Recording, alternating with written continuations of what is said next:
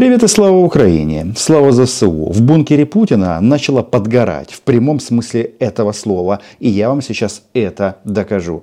Значит, первую годовщину полномасштабного военного вторжения России в Украину мы будем отмечать во все оружия. У нас будут дальнобойные ракеты, у нас будут истребители, вся номенклатура бронетехники и всего необходимого для сухопутных войск. Все европейские и не только европейские СМИ с большим вниманием отслеживают визит Зеленского в Европу. Значит, в списке стран, где был Зеленский, глава украинского государства, Великобритания, Франция и, соответственно, штаб-квартира Европейского Союза. Значит, э, везде главный тезис. А. Европейская интеграция. А, ну, это вторая опция. А первая – это поставки оружия и боеприпасов. Значит, сообщение о том, что э, будут э, новые, новые подходы к вооружению Украины. Их слишком много, чтобы что-то здесь уже пошло не так. По словам главы украинского государства, есть позитивные решения по передаче Украине западных истребителей. Но России об этом знать не надо. Мне кажется, они кое-что начинают понимать и догадываться. После этого заявления Зеленского, которое цитирует Радио Свобода, а, был твит главы офиса президента Ермака, который а, впоследствии был слегка откорректирован. И первая версия звучала так. Вопрос дальнобойного оружия и истребителей для Украины решен. Подробности позже.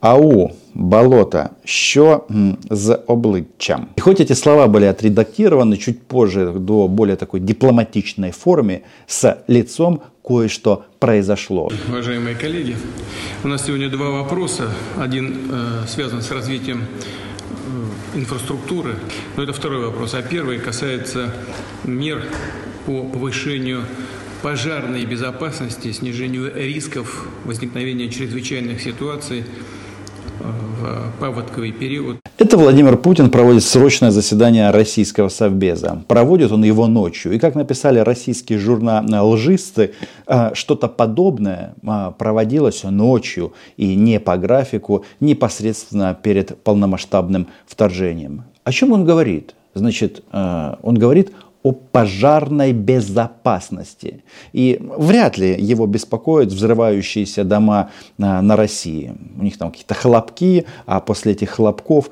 а, сносит несколько подъездов. Забавная страна. Даже эм, эм, не могут назвать вещи своими именами. Но вот эта вот речь о пожарной безопасности, это правильно. Путин не просто так об этом думает, о пожарной безопасности и о паводках. Наверное, у него дилемма, сожгут его или утопят.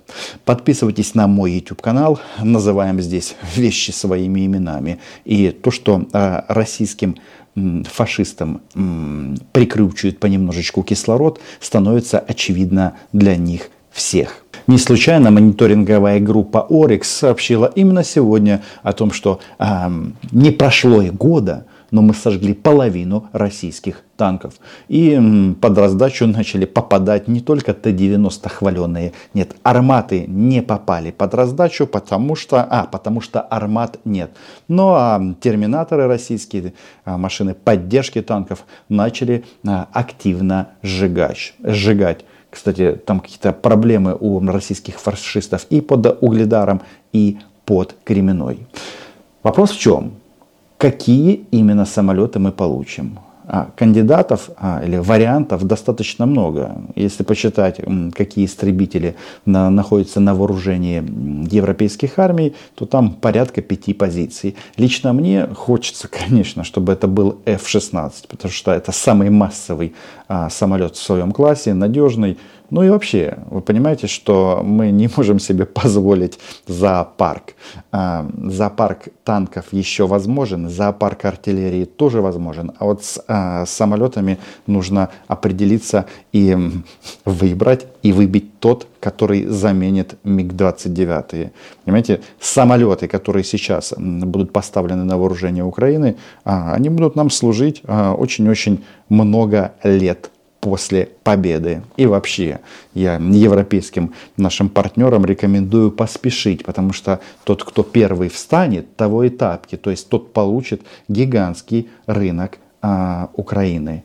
Но мы будем теперь самой воинственной страной, и самолеты у нас будут обновляться регулярно. Причем а, частенько это будет происходить за западные деньги. Кто-то скажет, а какие варианты могут быть еще, кроме F-16? Есть Еврофайтер, Мираж, Рафаль, а, есть шведские самолеты. То есть э, список достаточно большой.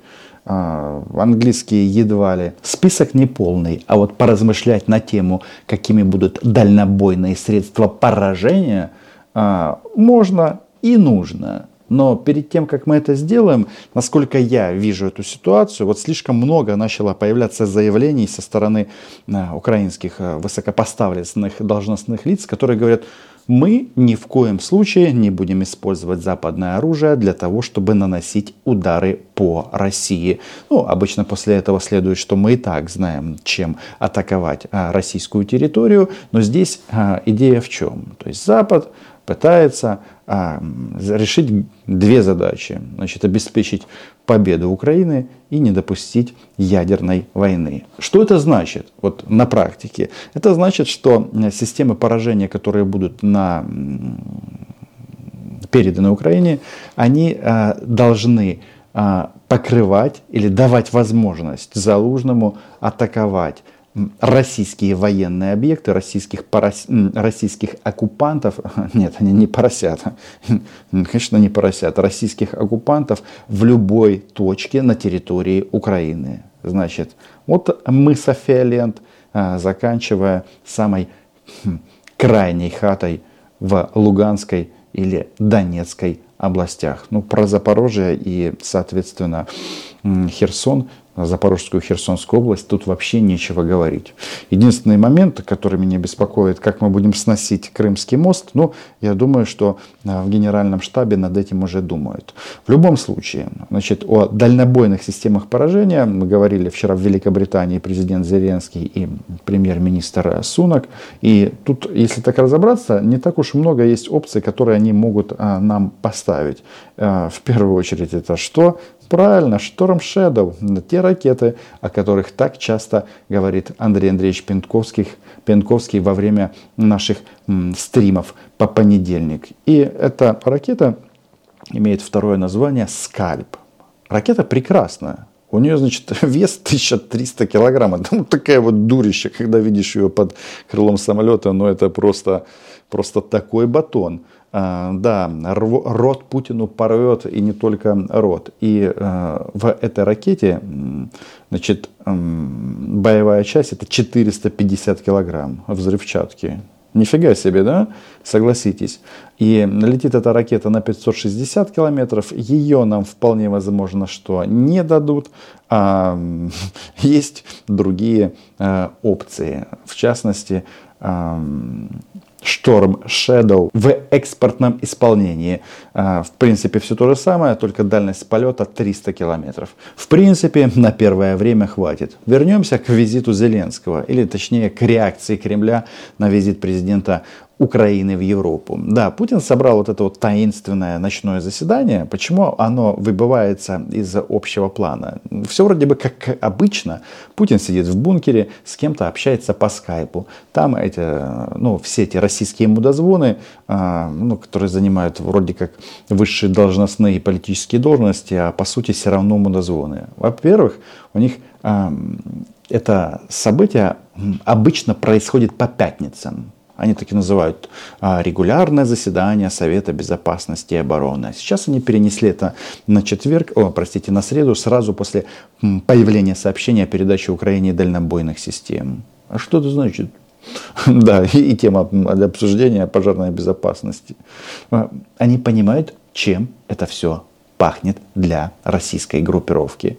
И на этом заседании с большой вероятностью они обсуждали вопрос так называемого наступления, большого российского наступления. Что-то мне подсказывает, что после этого большого российского наступления от большой российской длинной армии останутся маленькие и не очень маленькие не очень, или не очень большие, но в любом случае короткие куски. Ну и куча трупов российских солдат. Подписывайтесь на мой YouTube канал. Все вместе мы скоро преодолеем отметку в 1 миллион подписчиков. И если сейчас прислушаться, вы слышите легкий свист. Нет, это не газ свистит, это Россия сдувается.